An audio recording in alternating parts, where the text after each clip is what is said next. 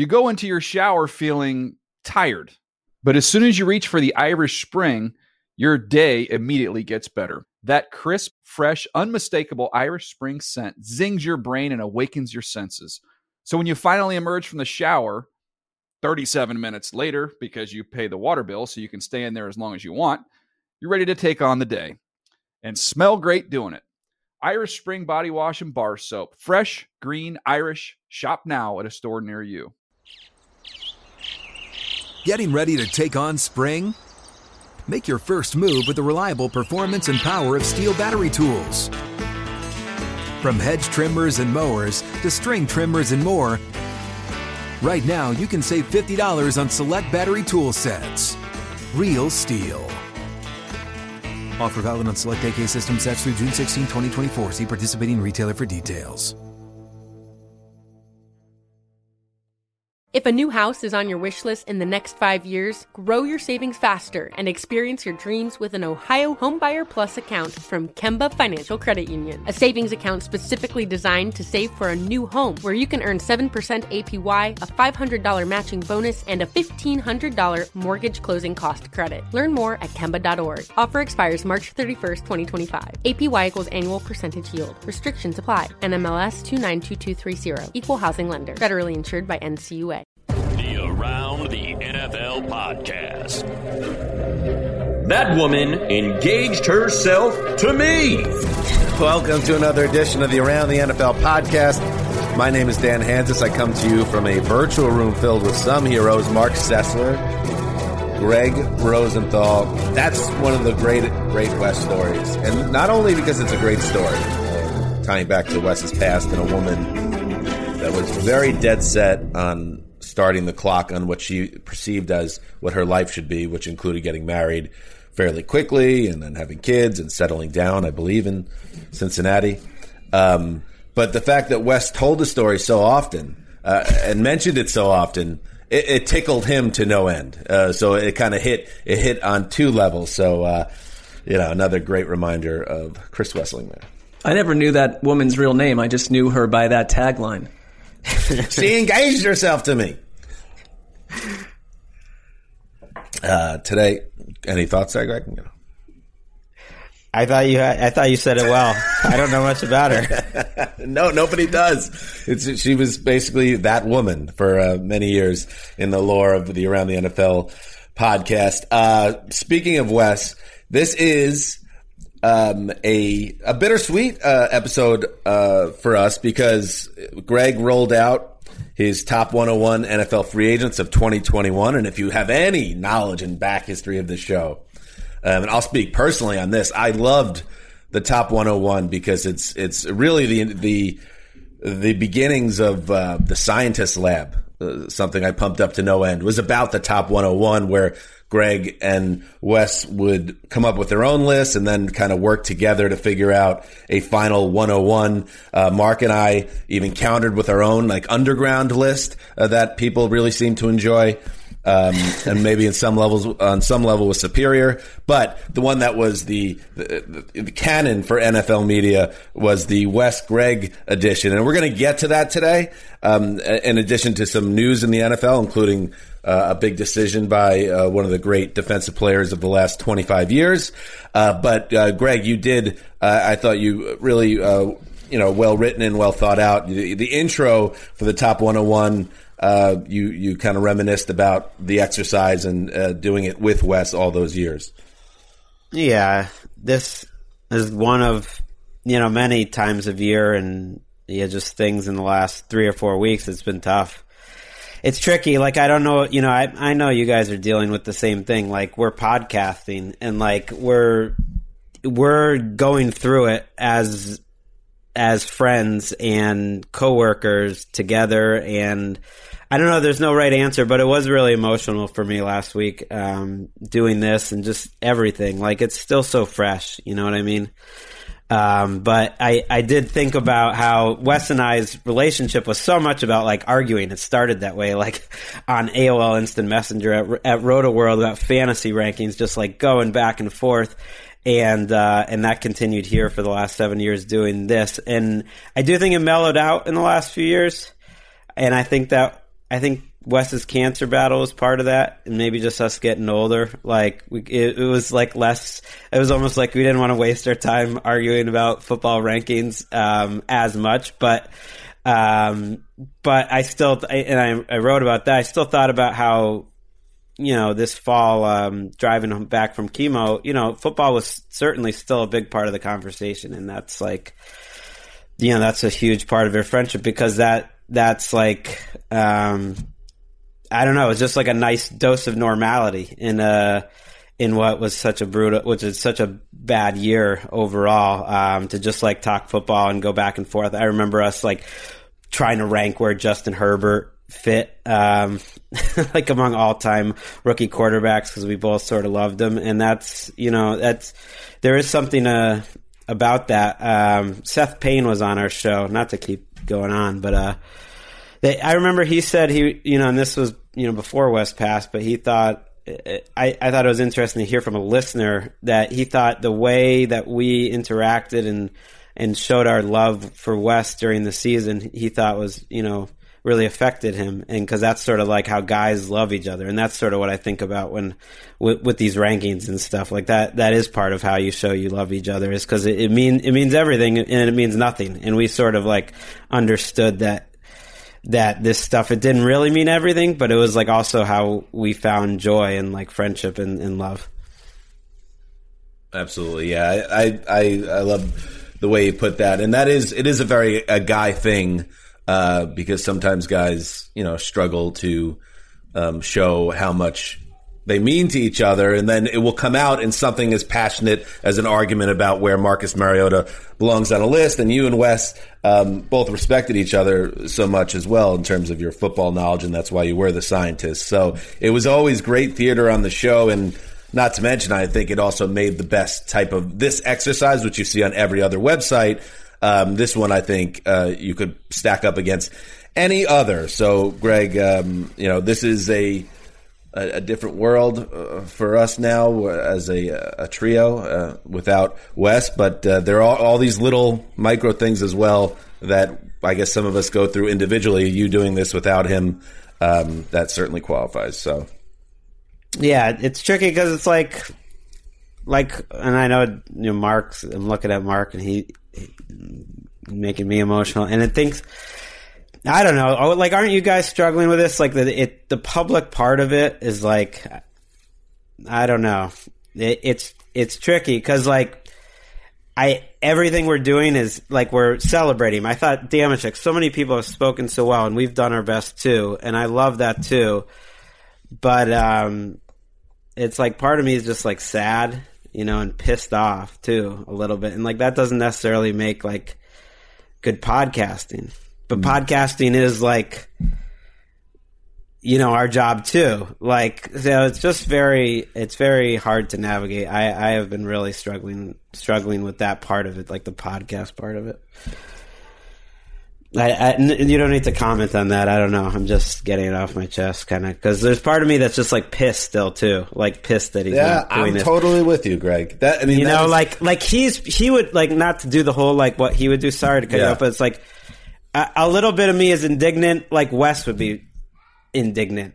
You know what I mean? Right. Like he, we didn't see this coming. Not not now. You know. We, so that's still we have to let ourselves feel that too. We we do something as a group. It's just an organic thing. But like, I feel like every few days we'll be on a group text chat and we'll be sharing photos uh, of Wes. And you go, um, the way things are now and everybody has them like you have a photo cloud that and for all of us we're lucky enough we have families and we have all these like treasured memories of our kids and times with our wives and families and friends, and we're all kind of looking back and, and reminiscing about the past, um, which feels like a romantic now when you look back at the four of us together and some of the amazing things that we got to do together. And when Friday night, when I went, I was looking for um, just going back in time at different combines and to see last year we were in that luxury suite at um, I almost called it the Hoosier Dome. I'm like 100 years old. Uh, at Lucas Oil Stadium. And uh, it was Marc wearing a ridiculous terry cloth robe from the hotel.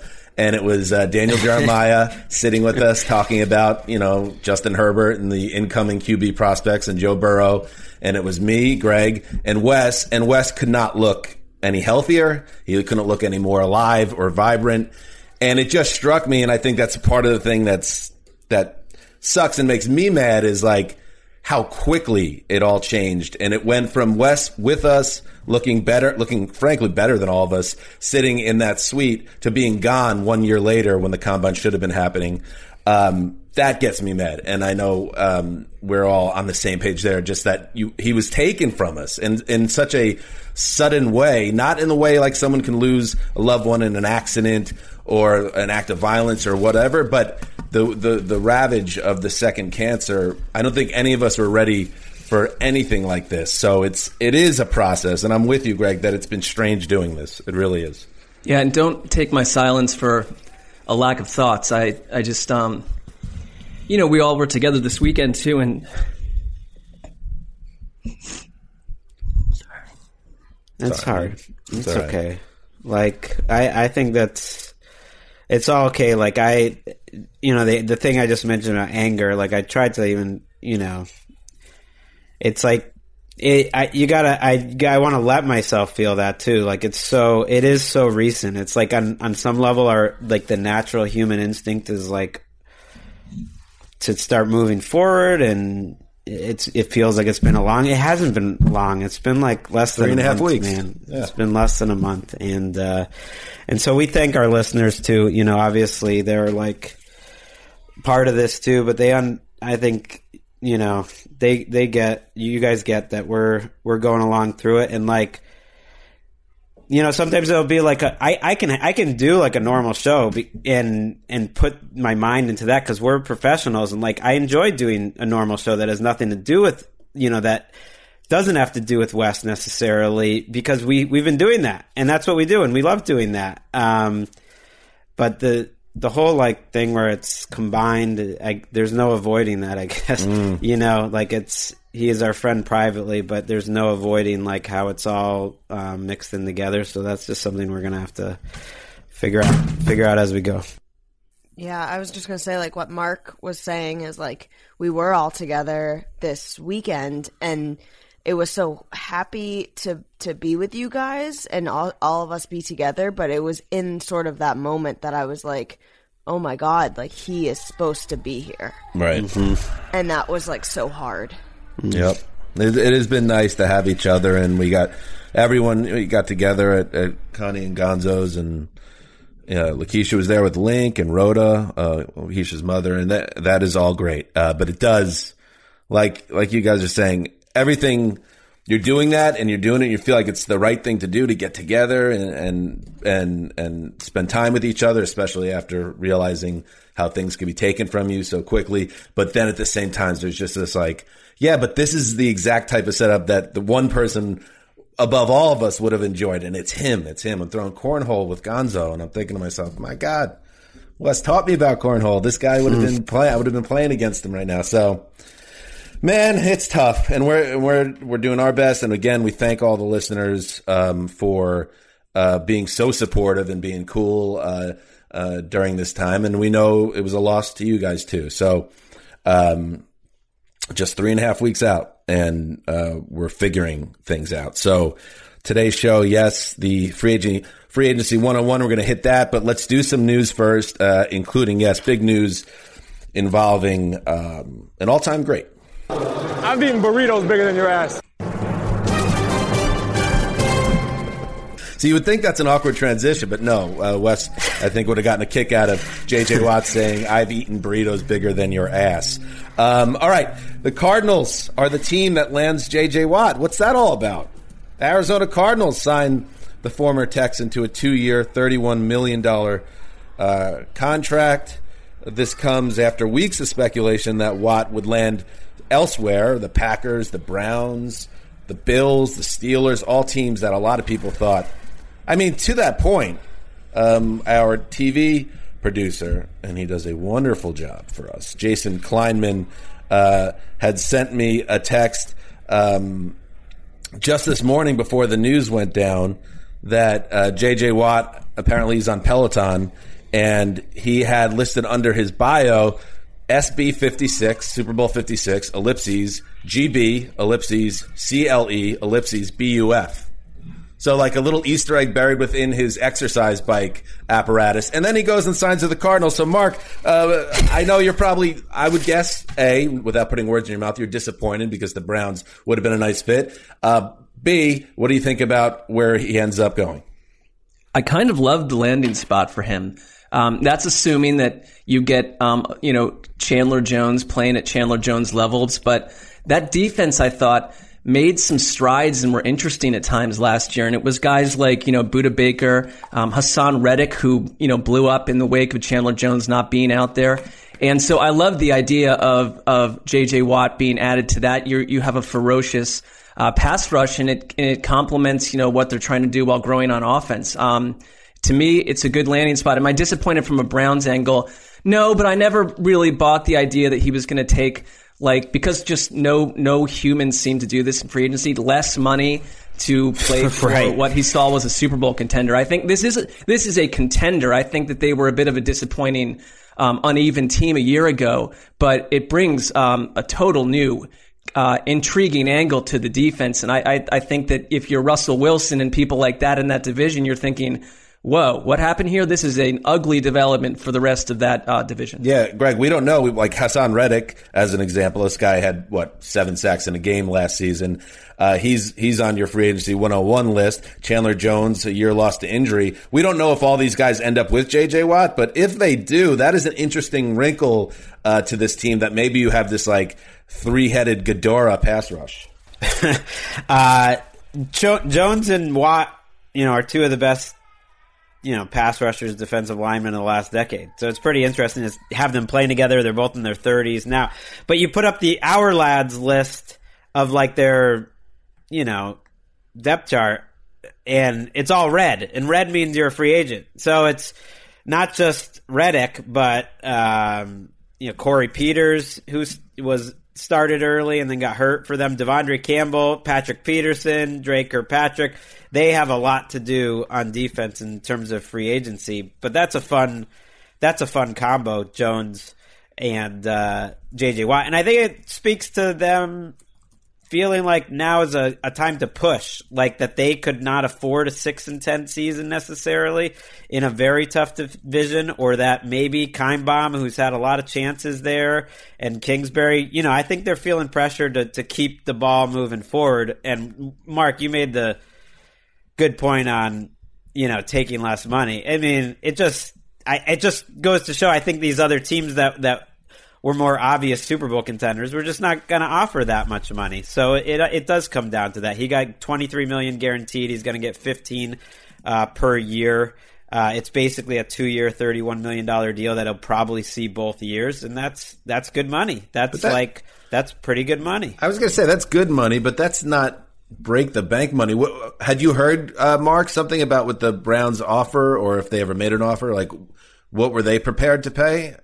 I didn't, but their cap situation isn't terrible. I would imagine they would have been competitive, and maybe you know, maybe some of these teams did offer that, and he chose Arizona for a specific I, reason. I like the idea of him having not being the only guy on that line because in Cleveland you would have had Myles Garrett and J.J. Watt. I mean, you know, the metrics show how incredibly effective he was as an internal inside inside pass rusher too. You know, last year, and he played a ton for them. So I just think it's it's the versatility is there. And I mean, I guess you could have he could have looked at other teams, but I don't know what the what the Browns offer. I don't. I guess they weren't hmm. close. That's that's the thing is, you know, he is he is an older pass rusher. You know, those guys don't necessarily get break the bank money. It's like Clowney last year probably reg- regrets not taking an early deal because he ended up accepting like one for nine. So sometimes things change fast, and my guess is the Cardinals were financially a lot more aggressive than some of the teams like the Bills and the Browns who who wanted him but wanted him at their price, maybe two for twenty and like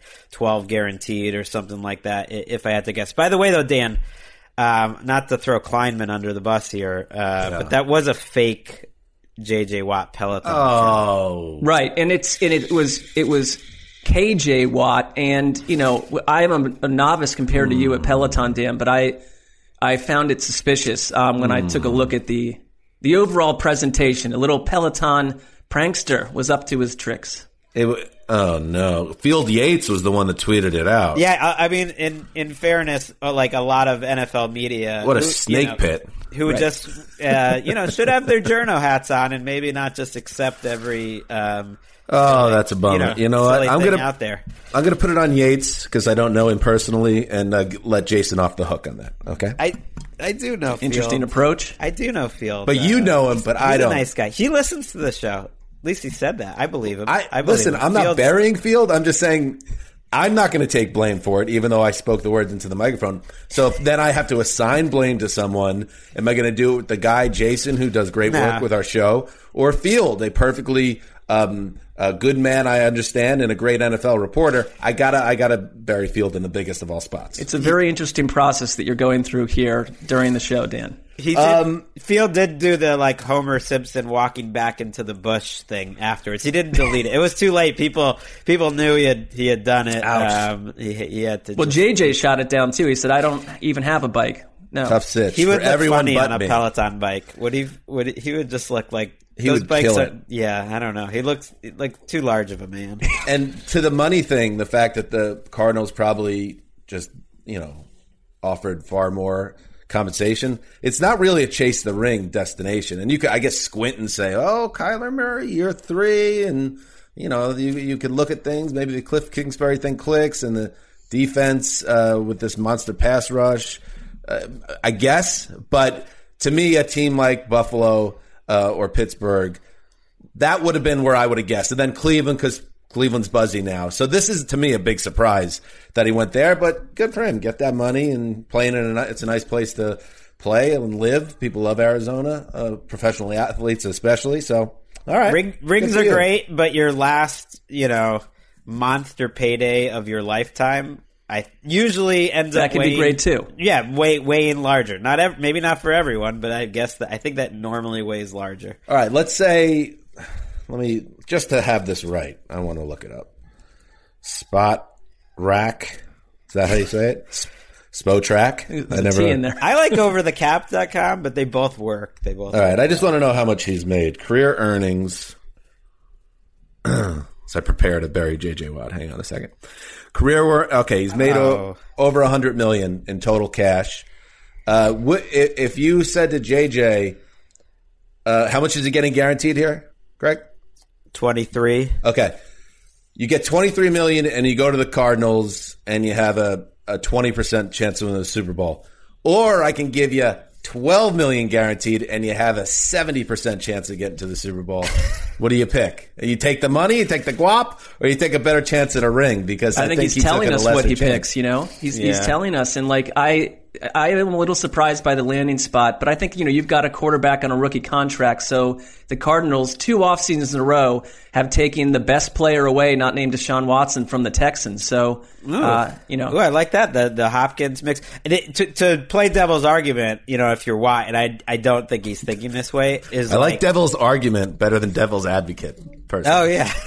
well, it would be like it's impossible to know who's going to the Super Bowl. Anyways, no one, you know, none of these teams have more than Right. like an eight percent chance, and so is the difference between the Browns and the Cardinals worth like getting excited about, or even Bill, even Bill, like really almost Okay. any team other than maybe like the Chiefs or something. Uh, you know, it's like who really knows who's going. Yeah, because I wouldn't have the same issue if he went to the Browns. I would be like, "Oh, this is a smart move for a team on the rise." But like, what's the difference ultimately between the Cardinals and the Browns right now in terms of Super Bowl hopes? Maybe not that different. Bills No, in I mean, Pittsburgh. too much Eh. can change. Sure, It's hard to get there. It's hard to All get right. there. Uh, in other news, other quarterback news. This, according to the Athletic, the 49ers have connected with the Panthers, uh, checking in on Teddy Bridgewater. Uh, the latest sign, if this is indeed the case, uh, Gregg, that San Francisco is looking to either replace Jimmy Garoppolo quarterback or bring in someone else as an option because even when Jimmy G's on the field, uh, I mean, even when Jimmy G's on the team, you can't guarantee he's on the field because he's injured all the time. So it makes sense to have somebody back there. But uh, yet another sign here, uh, Gregg, that uh, San Francisco is very curious about what else they could have behind center. and that you know Carolina seems you know, dead set on moving on from Teddy Bridgewater. This was kind of buried in a Carolina article of what they might do. And it sounded like the 49ers checked in maybe early in the offseason, especially when you're getting all these Panthers want to do this and that reports, um, you know, including this, you know, they went hard after Stafford. Um, and since nothing happened, and since then, John Lynch and Shanahan have kind of come out pretty strong for Jimmy G. It makes me think maybe they were just checking in to see, hey, if you want to give Teddy away, like we'd take him, but you know they're just they're poking around. I'm with you, Dan. I think they're gonna bring in. I, my guess is they're bringing someone with Jimmy G, and maybe it'll be a Teddy type, or maybe it'll be like a rookie. We'll, we'll see. I mean, John Lynch has sort of been vocal about the fact that they needed to upgrade the backup quarterback position, and if you're if you want to go back to the what ifs, had the had the Patriots signed Jimmy G and um, you know a little bit earlier and and not allowed Tom Brady to stay there as long, I mean, which would have been a nonsensical move. I mean, Jimmy G is what Tom and Brady is not in the sense that he's not stayed healthy, and you got these quarterbacks that you know, maybe they are uh, not elite, but they are giving you availability week after week. And they, we've seen two seasons under Kyle Shanahan go totally haywire because Jimmy G got hurt, and he get he gets more out of backup quarterbacks than anyone in the league, I'd say. And so maybe if it's Teddy, not as a clear competitor, but someone that comes in and can prevent the Niners, who would have been a playoff team last year, minus the health issues, mm. um, more security at the most important position.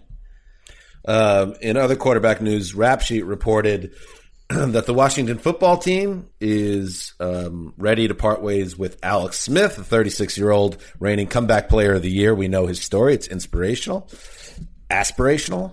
Is it both inspirational and aspirational? You could aspire to do the same thing, although I don't think many athletes would want to duplicate what happened to Alex Smith so far. Tiger Woods would like to. He aspires sure. to have a similar path. Anyway, uh, he's owed uh, 26 million this year, and uh, Washington saves a s- substantial amount of money if they cut him before June 1st. Uh, so, Marc, it looks like the end of the road uh, for Alex Smith in Washington. Uh, it feels like a guy, if he still wants to play, that would be an excellent backup somewhere, right? Yeah, I mean, I I don't know at this point. We just don't have like eight or nine quarterback positions um, that are like dangerously vacant. So I don't know where that landing spot would be. People have mentioned the Jaguars because there's a relationship with Urban Meyer, um, and they'll have a Ooh. rookie, and it could be like a you know he could that go play sense. the. I think it does make sense, and I mean even Alex Smith, um, you know because he's one of the better guys out there too, said, "Look, I know that I what happened last year in Washington totally upended." their process of looking for like a long-term quarterback. So I think if you're a Washington fan, um, this was the desired result. You don't go back into next season with that same situation. You've got Taylor Heinicke, and you're gonna you draft someone if you're not going to make a trade for someone of name of note. Smith Smith had a very like honest interview with Esquire where you know he said they kind of messed he messed up their plans right and this it made me annoyed with the whole like sports blog of blogosphere and you know I we were part of it too I worked at PFT and was part of, you know and I, I, see what you're doing with the headline, like Alex Smith colon, like I messed up Washington's plans, but it, it's like that's not.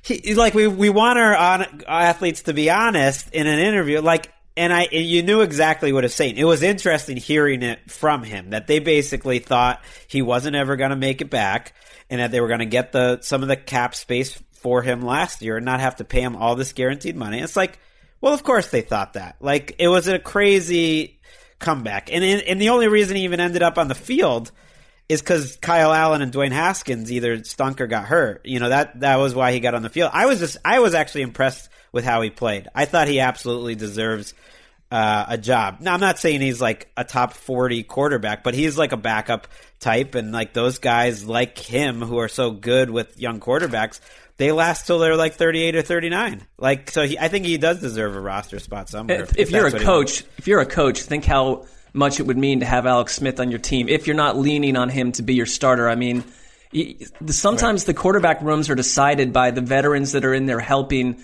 the younger starters to see things that they they never would otherwise. It's like Alex Smith rips Ron Rivera. No, I mean it wasn't really. and while you could connect the dots, and that's how this this stuff goes often in our league, and you can say, okay, send him to Jacksonville as the backup. I don't know if Alex Smith He's not playing if Trevor Lawrence is healthy. He'll, he'll never get on the field unless uh, something terrible Well, happens. I don't think he's going to have rookie. a chance to really compete for a starting. If that's the Well, only thing he well, wants, then maybe he will retire. Yeah, maybe he'll retire then. Here's the second part of this, because I think he would have value um, as a backup. I wonder if he's looking at some of these jobs where if I have a path to get on the field, like Ryan Fitzpatrick in Miami last year. Fitzpatrick's a free agent. Uh, Pittsburgh with Big Ben there now, like maybe you go go in there and you you're the in case of emergency guy room. there. Uh, yeah, it is. And uh, how about the Eagles? You know, you go in there behind Jalen Hurts. If Jalen Hurts doesn't pr- progress, all of a sudden you're you're on the field again as the starter. I would think that he's probably, unless he wants to be a backup the rest of his career, would would want to maybe got, go on a team where he had a chance to play. He, here, I, I'm with you. I, I just think it'll be a hard market for. I, you know, I, I go on one hand to saying I was impressed how well he played, you know, relatively, and they won a lot of games with him.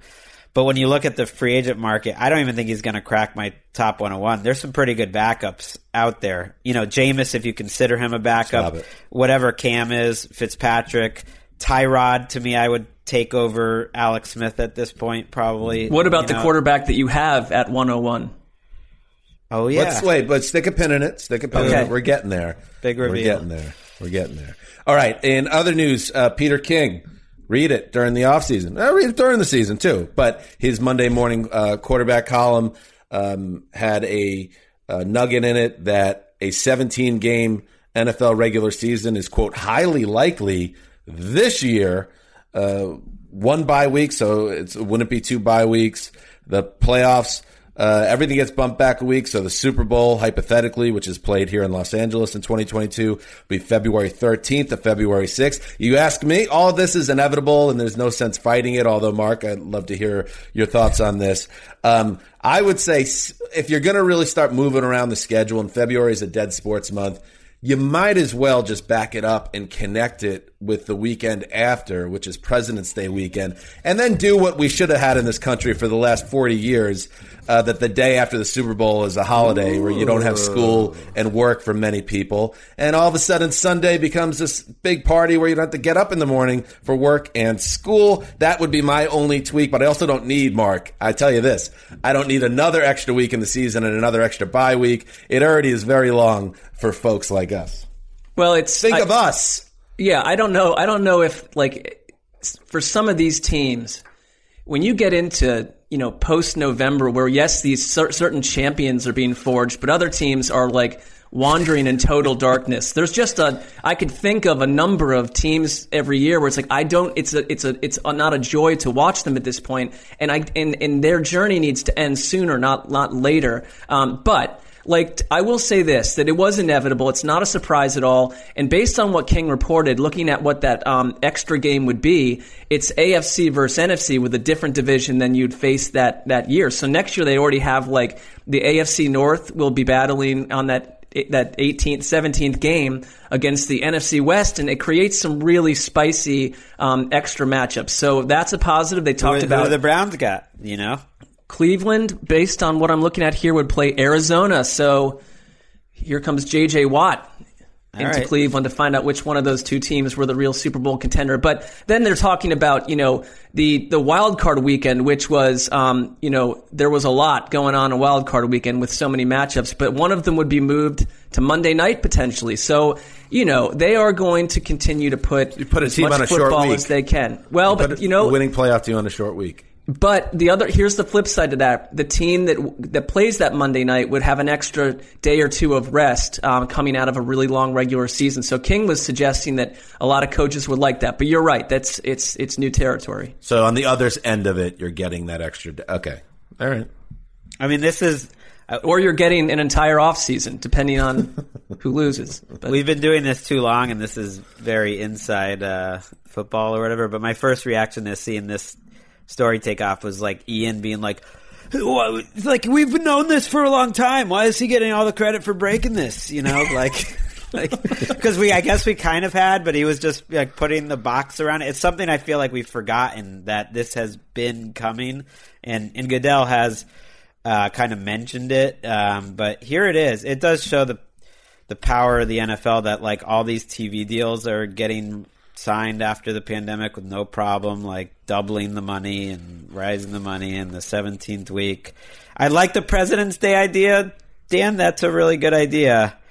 Um, but I don't want, yeah, even one extra week seems like a lot right now. I mean, that that it they're they're playing with fire. I know it'll be fine, but I am one that believes 16 is a lot to ask. It's just different than other sports. You know, it's why the players have had issues. Uh, when you just think about the state that these teams are in, like Marc said, it's it's just a lot to ask on the body to make these Right. guys play anymore. I- it's just it's not like it's not like baseball or whatever where you can just throw extra games here or there.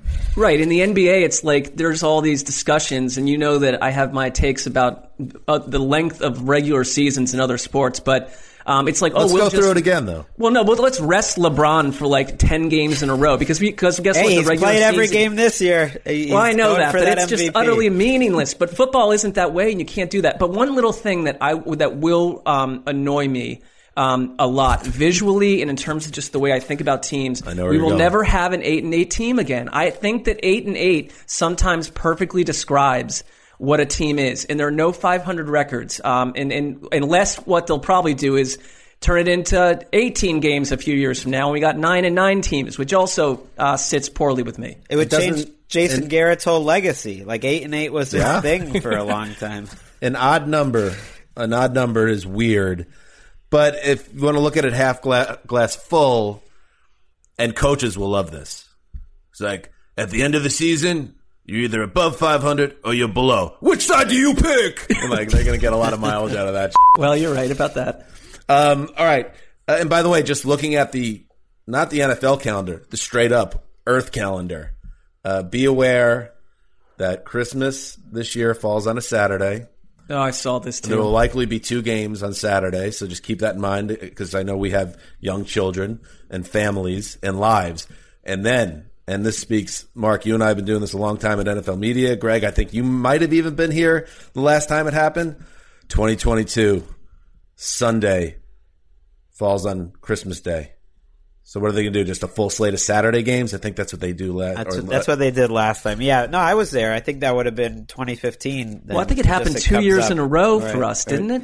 Okay, well, we got banged on one Christmas they moved Eve. it to Saturday, and then one they have to move it back. You're right. We're in a bad little, a little uh, couple of years here. We had a nice little run there where it was the holidays are falling in the beginning of the week. Now it's bang time, so just buckle up. Uh, One of- last little thing. Or, Yes. or it, I hope all this, uh, you know, we're kicking everything into overdrive here with the schedule. Can, are we still going to make one team play five preseason games? I, can, can that part, if that isn't corrected to some well, they're, degree, they're moving it back at least one game. That right? They're they're chopping one game off. But I think can that's we it. come out having learned anything from this past season, though? And I'm talking about OTAs, all this business. Can we be a little bit less frenetic okay. preseason? I mean, I think OTAs and the offseason program are important. Maybe we don't need to be so, you know, like slaves to the coverage of it as much. But I think that, especially for the, the younger players, the uh, preseason, I'm, I'm with you. I'm, how about this two preseason games? Case Yes, closed. That's plenty. Okay. Uh, all right. Deshaun Watson, you know, we touched on it briefly on our last show that the Texans seem so behind the times right now and not understanding uh, really anything, having any awareness of what's happening in their building, outside their building. Rap Sheet reported um, last week that no one believes Deshaun Watson will be traded. And uh, PFT wrote something this week that Watson would lose over 20 million if he sits out the season. And this idea, Gregg, that the Texans, yes, all these teams are trying to figure out their 2020 plans and, and, or tw- 2021 plans and ostensibly so too are the Texans, but at the same time, they're on their own timetable right now and they're not even answering the phone, uh, when Deshaun Watson calls come in. So the idea that this is going to maybe go past the draft, whether or not Watson comes or goes, and how does that impact landing spots and, and interest in a trade? They're probably going to end up, Gregg, just screwing themselves on this. And they'll get value maybe that isn't at the same level if they would have just accepted it now, make the move ahead of this draft. Uh, this could end up backfiring on them. Well, I just think like, what's the intent of putting this all out there, and so and not answering the phone, which is which to me is really interesting. The Panthers reporters said that you know like they're just that's how they're deciding to play it. I mean, they know what they're doing. They know there's a chance that he might not be there, but their strategy is we're not going to answer the phone. We're going to put out there that we got no timeline. We're digging in. So that I I take out of that that a trade is you know less likely to happen before free agency. You know when we hear this about the the deadlines, I don't think it's impossible. I think if like the Panthers picked up the phone and like before Nick Caserio could hang up, they were like five first round picks or you know what I mean. It's like I don't know. I think they would they would listen, but they're trying to drive the price up, and it feels like the draft is more the flashpoint. But I'm not ruling out that the draft could could be in play. I think something that's like just you know poisonous and concerning if you're David Culley, the head coach who walked into this bee's nest, and I understand wanting the opportunity, and coaches have a mindset where you know we don't we don't um, dwell on the negative. We we're going to go in and succeed and come go around obstacles. But this is the biggest obstacle any team in the NFL has faced in a long time, and Watson has basically said to Culley when they talked like my issues aren't with you and they're not with Nick Caserio. So those two making good with him has no impact on this decision. It's, it's much deeper. It's with the owner. It's with the journey, the loss of trust. And I, and, and here's the problem. Like, what other core, if let's say they move on from Watson, and this will be for another day, but whether it's you're drafting a rookie or bringing in another, another young quarterback, like, these guys talk to each other. Um, they all see what Deshaun Watson's gone through, what he is um, intending to do with his career, they're not going to be happy to be there either. It's a mess. That's what's happening in the news. All right, let's get to it. The top 101, Gregg. Where does this one stack up uh, in terms of uh, pure talent in the top 20, talent overall? Is this a good free agent class, a bad one, in the middle somewhere? Where would you grade it? I, I my instinct was it wasn't as good as the last couple.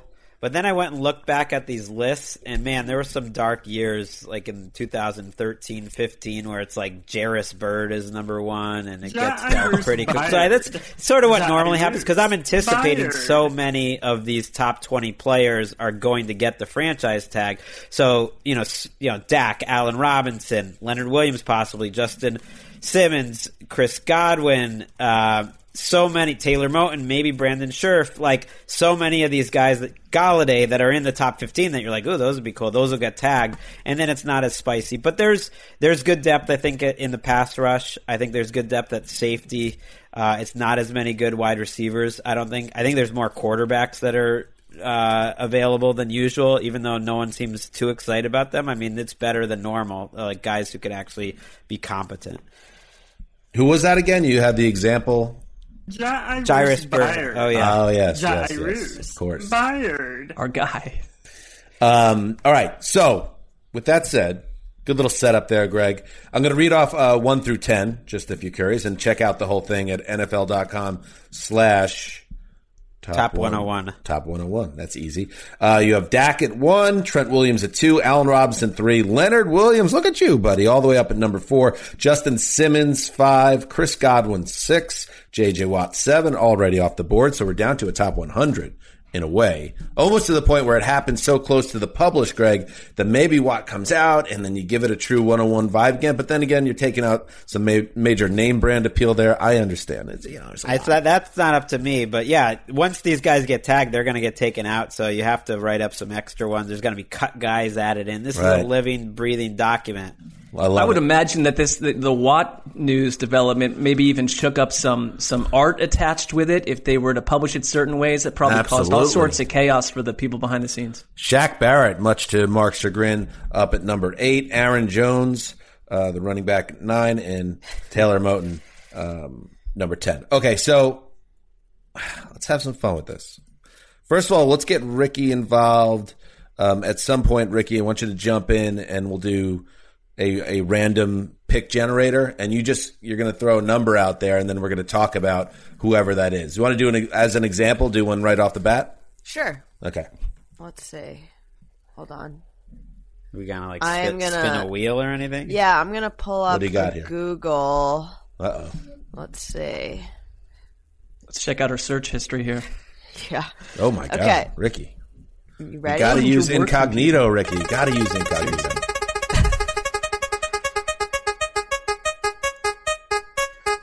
All right, number 12. Okay, right off the top, uh, Bud Dupree. That's a good one. All right, so you got Bud Dupree, the edge rusher uh, with the Steelers, age 28, blew out his ACL, which was a major bummer and setback for the Steelers. I like that one. I like the generator, Gregg, right off the bat, going with some intrigue. I like him as a uh, uh, kind of a tough decision whether to go all in on a guy like him. I, I do too because I think it gets at what to me was the hardest part of uh, ranking this class and the best part of this class, which are the pass rushers. I and I kept resorting it how you know, and Dupree was lower for a while, and then I thought you know ACLs aren't as big a deal as they used to be, and it's more of like a three year deal, and he's you know really um, diverse in terms of his skill set, and so there's a whole bunch of guys that I I talked you know Shaq Barrett, Watts now off the board, but Shaq Barrett, Dupree, Carl Lawson, who I really like uh, from Cincinnati. Uh, Ngakoue is out there. Matthew Judon is out there. How how is the market going to value all these guys? They're all pretty good pass rushers. I ultimately put Dupree pretty high despite the torn ACL because Trey Hendrickson is another guy from New Orleans. Ooh, I like him. Dupree ended up going up above all those guys because I just I know I think I know what I'm getting with him even coming off an injury. I, I think he's a little more complete than the rest of those guys. Um, I just want to get this out of the way because, uh, you know, if Wes was involved with the list this year, he'd definitely be lower by by virtue of the averaging of the numbers. I cannot believe you have Jameis Winston at 23 on this list. I mean, that is, it's almost like you're punking uh, the audience here, uh, Gregg. Your, your write up reads, it will take the right coach, but Winston could improve a handful of starting quarterback situations. Don't be surprised if that happens in New Orleans. First of all, I'd like to know uh, which which situations he's improving.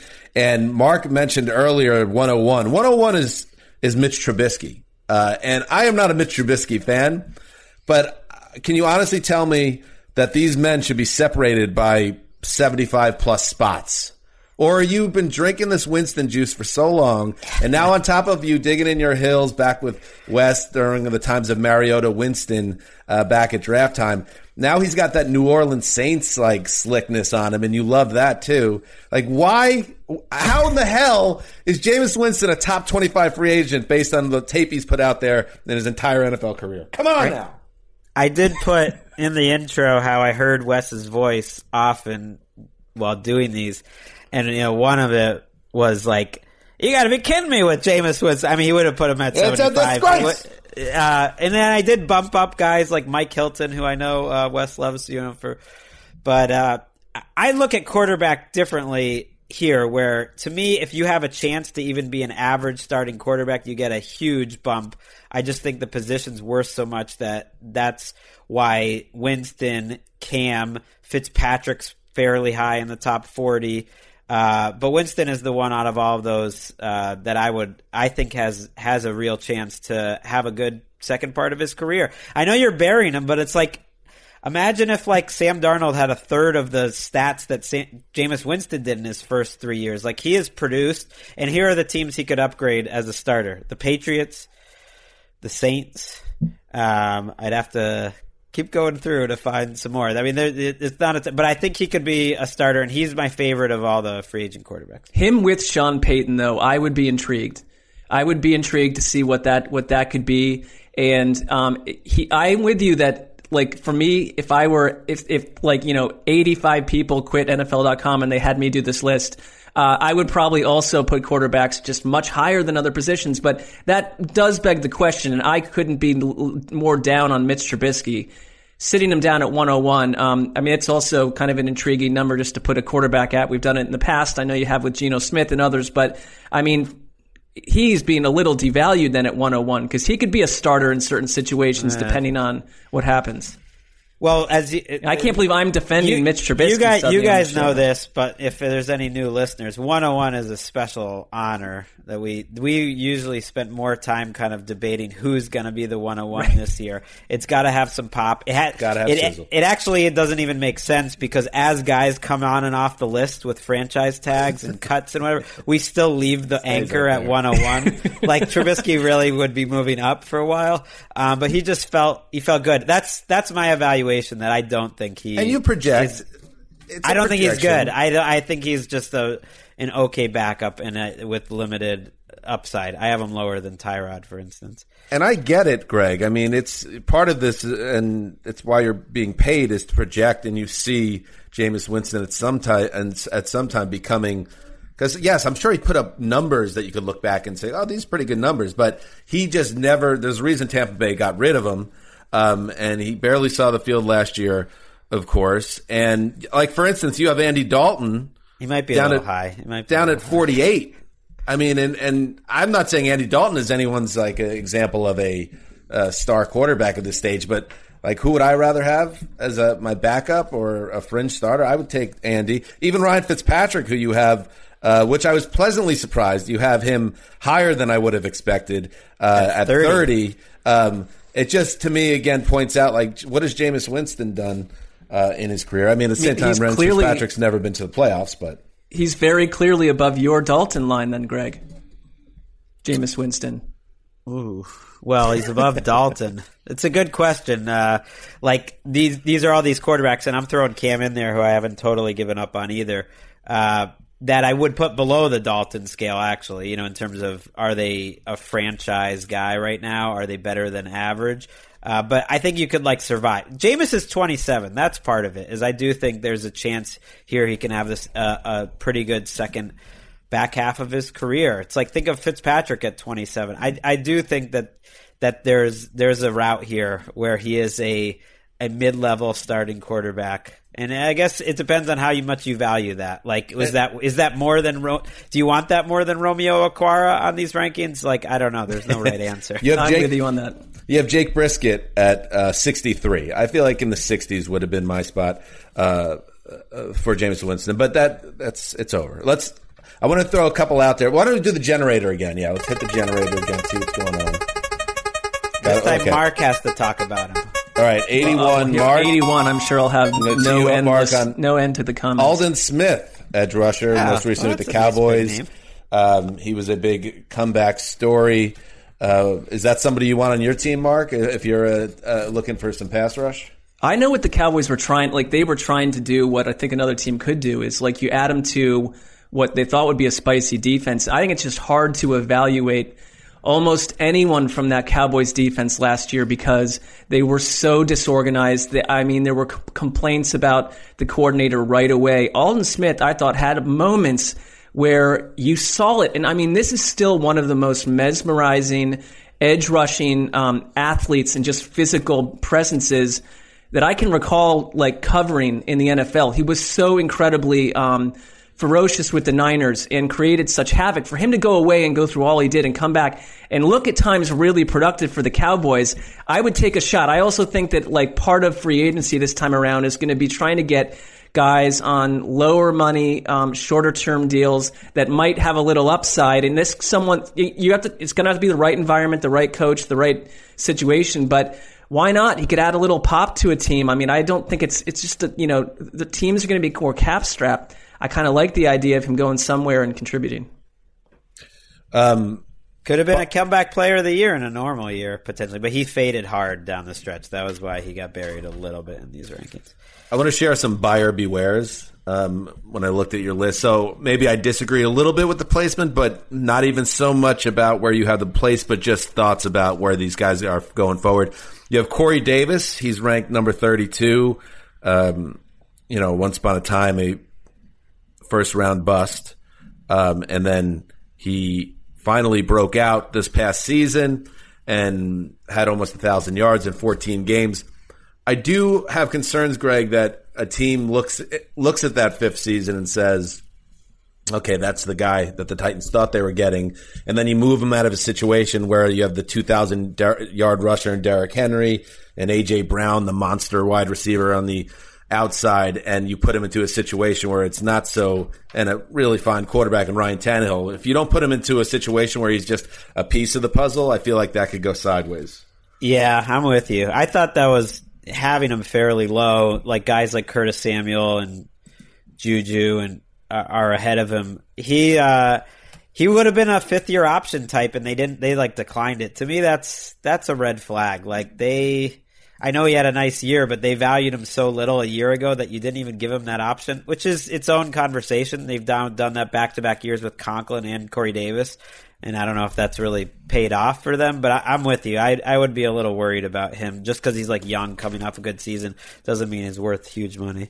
Their but, offense too seems like it clicks because all those parts fit together so well.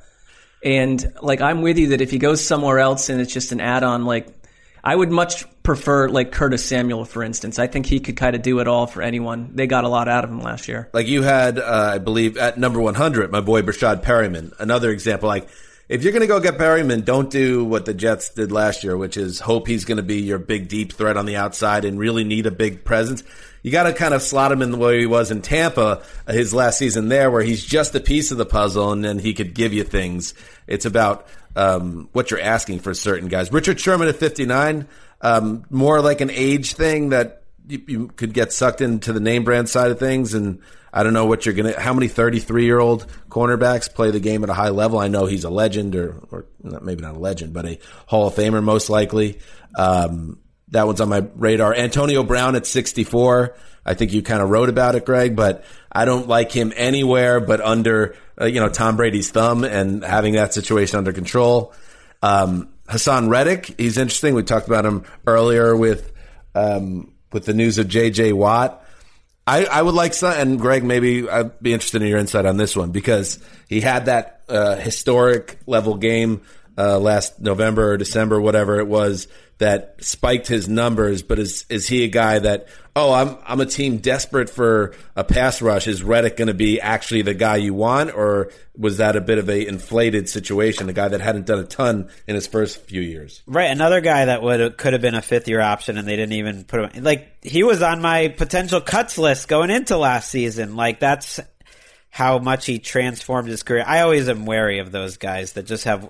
You got to look at the last four years, not just like the one year, like where they suddenly pop. Sometimes it sticks, though. You know, sometimes it sticks and they change their career. But I, I would be wary. He reminds me a little bit of. He's not you know nearly the player, but Dee Ford a few years ago, where it kind of popped up and had one good year. Uh, after having a lot of hype, and that has not worked out for the 49ers. Well, our friend of the show, Jason Zumwalt, who is a Cardinals super fan, also felt like Reddick last year was used correctly for the first yeah. time. And with with Jones out of the lineup, we kind of saw what he could do. But you're right, and it kind of if, if I could throw one buyer beware in there too, someone like uh, Matt Judon, for instance, I just am weary of Ravens guys, and it, it, sort of is the Paul Kruger type thing that happened where he was massively overpaid, went to Cleveland, and never really was the same guy. That like, is this because of the Ravens with some of these players, or is it because they could go do that anywhere? And I, they're a defense that they're big free agents that come out of there. Um, I'm always a little bit suspect of. McPhee was another one. Uh, Za'Darius Smith is kind of the one exception, but I'm totally with you. Like he he is a guy Judon I think has a lot of respect as like try hard guy you know, lunch pail guy. He's going to do all this. Hey. You, know, you, want him on your team, but is he like some like awesome edge rusher outside of Baltimore? I don't know. Nobody's even using like children don't even know what lunch pails are at this point. My so. my, my kids uh, they bring in they bring in school lunch. You're right. It's not. I think my well, son had a. Pa- he had a. Pail. I should introduce my children to lunch boxes. It's not a thing in our house. I will speak only for my children then. Ricky, hit the generator.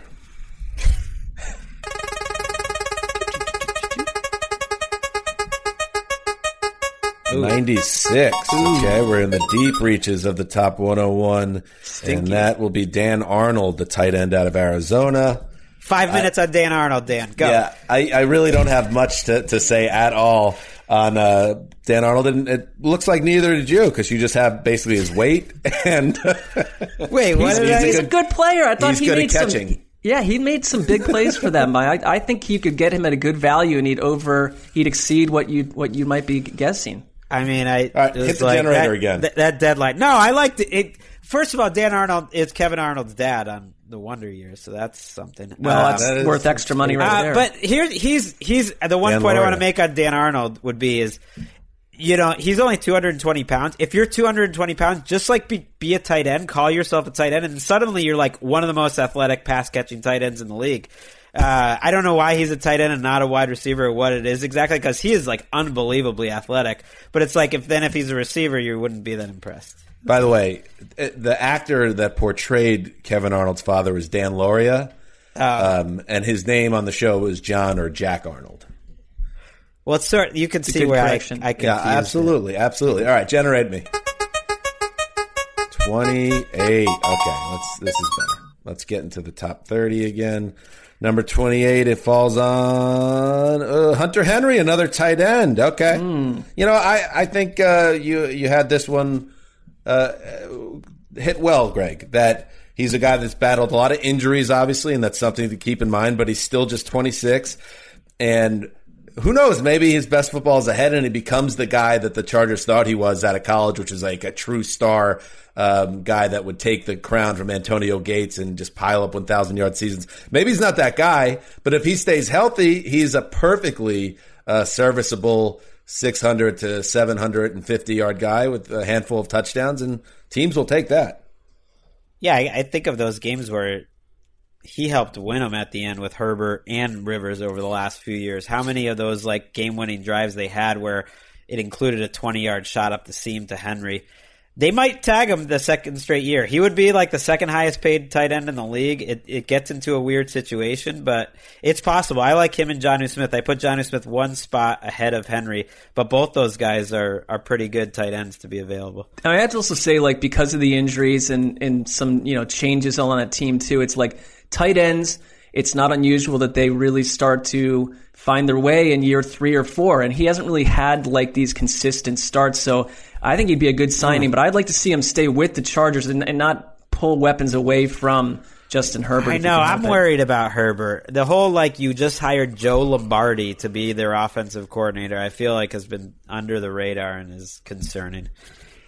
Uh, Austin Hooper, who was a big tight end signing last year in free agency with the Browns, got four for forty-two. So I wonder if that's kind of And I, I don't think he, I don't think that he did what they thought he would. So you've got to, you got to be careful what you're paying to some of these guys. Uh, hit the generator again, Ricky. Make a play, Hooper. Oh, he finally made a play right at the end of the season. All right, so let's move down to spot 24. Curtis Samuel, a wide receiver. I, I like this one, Gregg. You you summed it up well in your blurb. Oh, well, speaking of things we miss with Wes, we used to play the game where we would guess Marc and I who Oh, yeah. wrote which blurb, and it was so obvious. very obvious. Uh, but the best were when Wes would uh, kind of drift off and get a little more philosophical about something, and the blurb would just be like, "Whoa, where did this come from?" um, none of those. But if you want to read some of the uh, older 101s, uh, the blurbs were uh, a thing, a, a, a piece of art itself. Uh, not to take anything away from your blurbs, Gregg, which are very good as well. No, they were, you know, those like one-liners on Dan Arnold at like 8 p.m. on a Friday. I'm thinking, what the f- am I doing here? Uh, You're a master at brevity, though. I will say that's a, that's a very tough skill in writing, and you and you find a way to say something in one or two sentences that um, throws a punch. Maybe that's the old editor. I do try to go back and and and, and take out a lot on this on the edit. I See how we that- built him back up there, Marc? Yeah, like he was on you. the edge Thank there. I mean, it's not great. I'm not. I'm not taking any big, but I do try to knock out a lot of words on the edit. Uh, the, the my favorite thing on the 101 write ups though were when Wes complete, especially in the early years, completely disagreed with my ranking, and then even then when it averaged out, and then he got assigned that guy, and it'd be like. You know, let's say it was Jameis. Win- Let's say he got assigned Jameis It was Winston. score year settling time. he would just bury it. It would make no sense. It'd be like number one player, Jadeveon Clowney. This guy is an atrocity. He did a little with Brady last year. Um, you know, Brady and Brees, he thought were way too high, and he just kind of like buried them anyways. Uh, it's like these old guys can barely get out of bed. It's like, come on. Curtis Samuel at 25, though. Uh, what I was getting at was that your blurb uh, points out that he's a perfect type of receiver for a lot of the way football is played on offense right now. He's awesome. And it just goes to show how much a coach can change your value because now you see all the different things that he could do under Matt Rhule. And I was just so excited when they would give him carries. He was such a good running back. He was a good inside running back. It really showed a skill set that was unique. A hundred, you, know, you don't want to do it too much. He's 195, 200 pounds, but he had this weird mix, kind of like Antonio Gibson with Washington, although, you know, he's obviously not as much of a running back, where he's like, your speed guy on end arounds, but also can be like a power runner who breaks tackles. I don't know. They just didn't used to have players like that. It's pretty cool. They, I mean, I think it helped to have Christian McCaffrey out of the mix, and you saw more what he could do. And I think he gets paid well because you could see him fitting with so many different teams. To your point, Dan, that he just fits what offense is today. And I think if anything, you'd have to thank Matt Rhule and friends for really um, showcasing him last season. He'll get huge money. I'm I'm totally Yep. with you. All right. Um, I had some value buys here, so I'm going to throw a few out there. You have T.Y. Hilton at 47. We saw what he did at the end of the season. Has to go to the right location, uh, right team if he doesn't stay in Indy, but I, I, like the idea of him having another year in the tank. I had mentioned Dalton at 48. I think he's a great backup, uh, fringe starter guy. Chris Carson, the running back at 53. Nelson Agholor, you have at 56, and Marvin Jones at 57. Two veteran receivers. Agholor finally broke out. I think both those guys are far better options than Sammy Watkins, who you have at 60. And then uh, two guys coming off Achilles uh, with Indy that I would think would be well worth a flyer. Marlon Mack at 84 and Malik Hooker at 92. I think any of those guys, if things fall the right way, you might get um, nice production at a deflated cost. Yeah, I always think injured guys are an undervalued uh, part of the market. Like so, so many of the best value deals over the years, like Jason Verrett last year. Granted, the 49ers had to do it a couple times to get it to pop, but are just guys coming off injuries that end up being like great players, but their their value. I like I like Marlon Mack. I'm with you there. Isn't that short sighted? I mean, shouldn't front offices have that same view? It's like we only forget, we only really remember what people have done so recently that the injury kind of takes so much money away from these guys. Yeah, like the one year deal. Like Sammy Watkins is a guy that at this point it's been so often that it makes sense you're gonna he's gonna get discounted. But even he, Right. like Sammy Watkins, is the ultimate. Like he's how old? How is he only twenty seven or eight still? It's like it's it doesn't make any sense. Well, it's finally, yeah. I don't know. He still is 27. He's been 27 for seven years. Um, but he is finally, now that he's 28 and he's back in free agency, I think he needs to now hand the crown over to Juju Smith Schuster. For, wait, this guy's still only 27? Like, Juju in three years will only be 27. It feels like he's been in the league for 15 years. So maybe he gets the He's crown. twenty four. Wow, that's true. Yeah, I'll be came in interested how he gets paid because he's like maybe not what people are looking for, like a Curtis Samuel type, but he is. I think you shouldn't just sleep on like a good physical number two receiver. He should still do fine. especially if you're the Steelers and you just you're bringing back Big Ben. He's perfect for Ben if you're serious about you know having some. I'm going to talk about a lunch pail guy. Every, people get on. This is why it annoys me. People get on Juju for the social media stuff. It's like if there's someone in the NFL that has the spirit of like Hines Ward or these like these rugged like blocking gonna like take the hardest hit possible over Right. the middle guy that you would think would you know people would like that toughness that's Juju he sort of is a weirdly cast as this like you know flaky guy but that's how he plays football Mm, he's a study in contrast, is what he is. One more time with the generator, and then we'll say goodbye. Generators, we're getting our money's worth from this thing.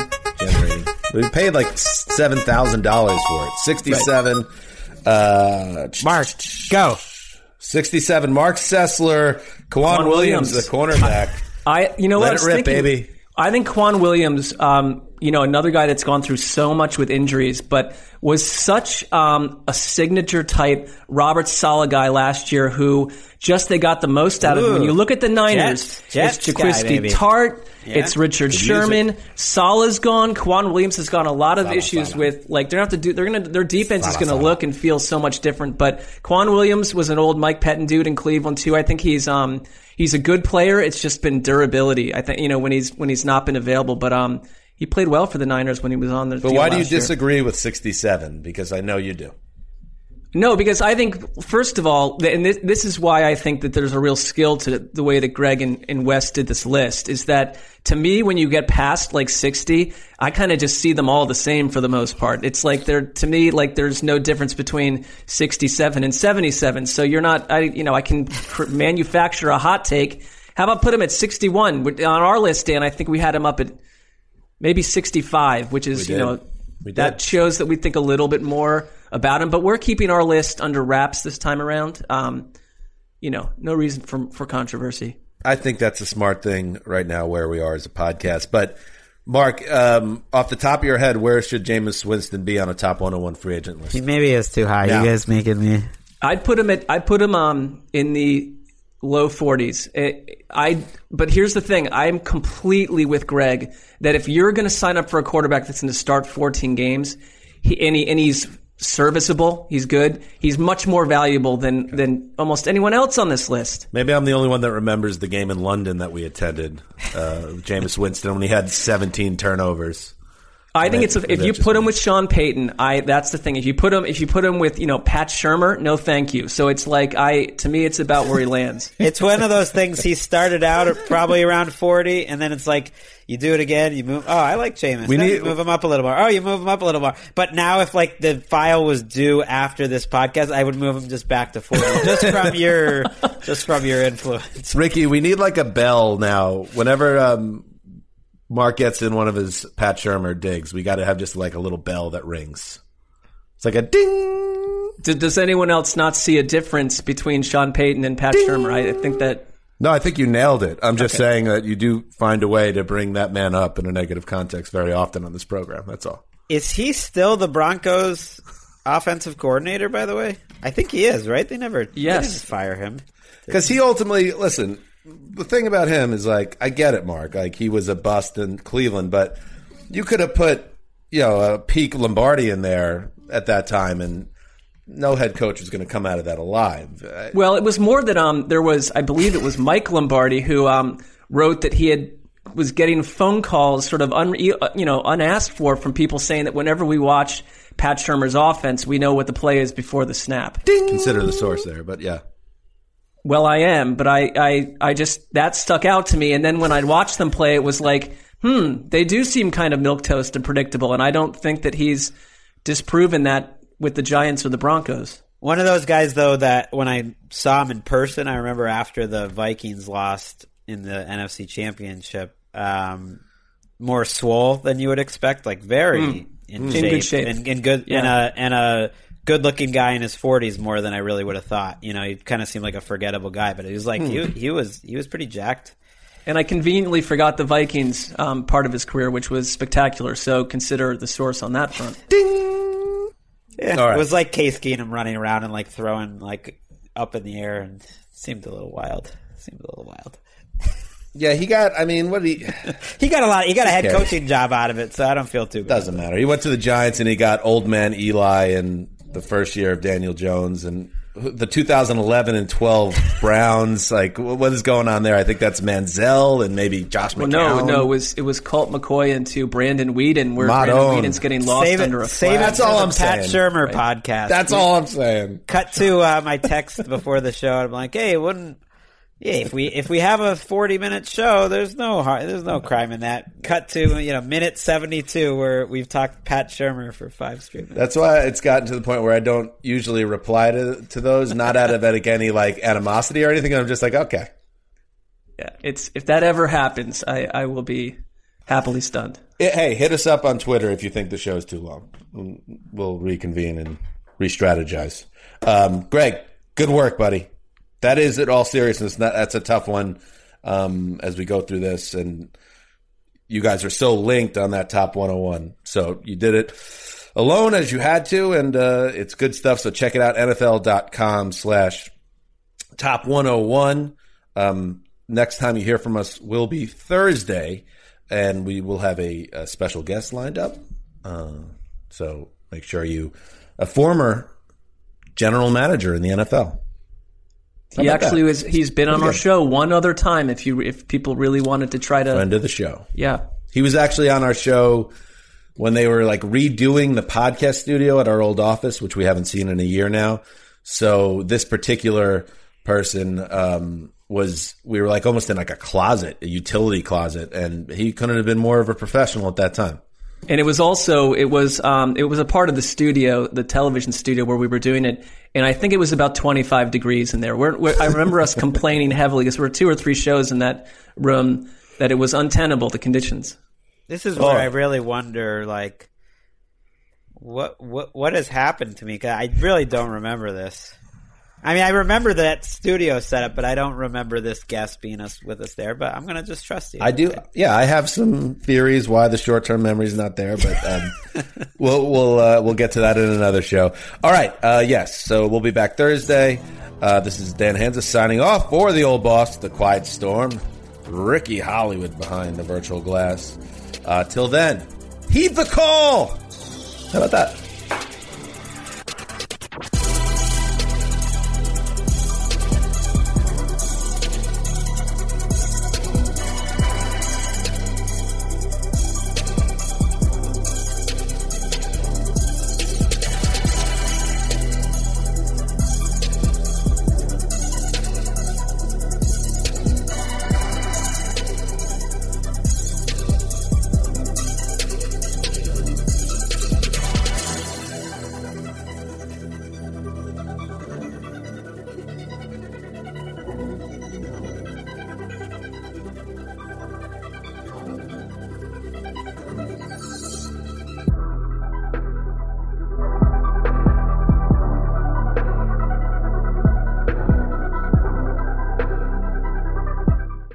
You go into your shower feeling tired, but as soon as you reach for the Irish Spring, your day immediately gets better. That crisp, fresh, unmistakable Irish Spring scent zings your brain and awakens your senses.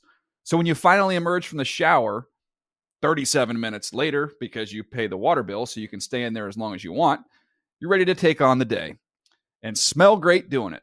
Irish Spring Body Wash and Bar Soap. Fresh, green, Irish. Shop now at a store near you. Open a limited time 11 month certificate at Kemba Financial Credit Union. At 5.25% APY, it's more than triple the national average, plus, it's a safe and secure way to grow your money. Visit your local branch or kemba.org slash CD for details. Offer expires May 31st, 2024. APY equals annual percentage yield. Restrictions apply. $500 minimum and $250,000 maximum deposit. Advantage status required. Comparison based on bank rate average. Federally insured by NCUA.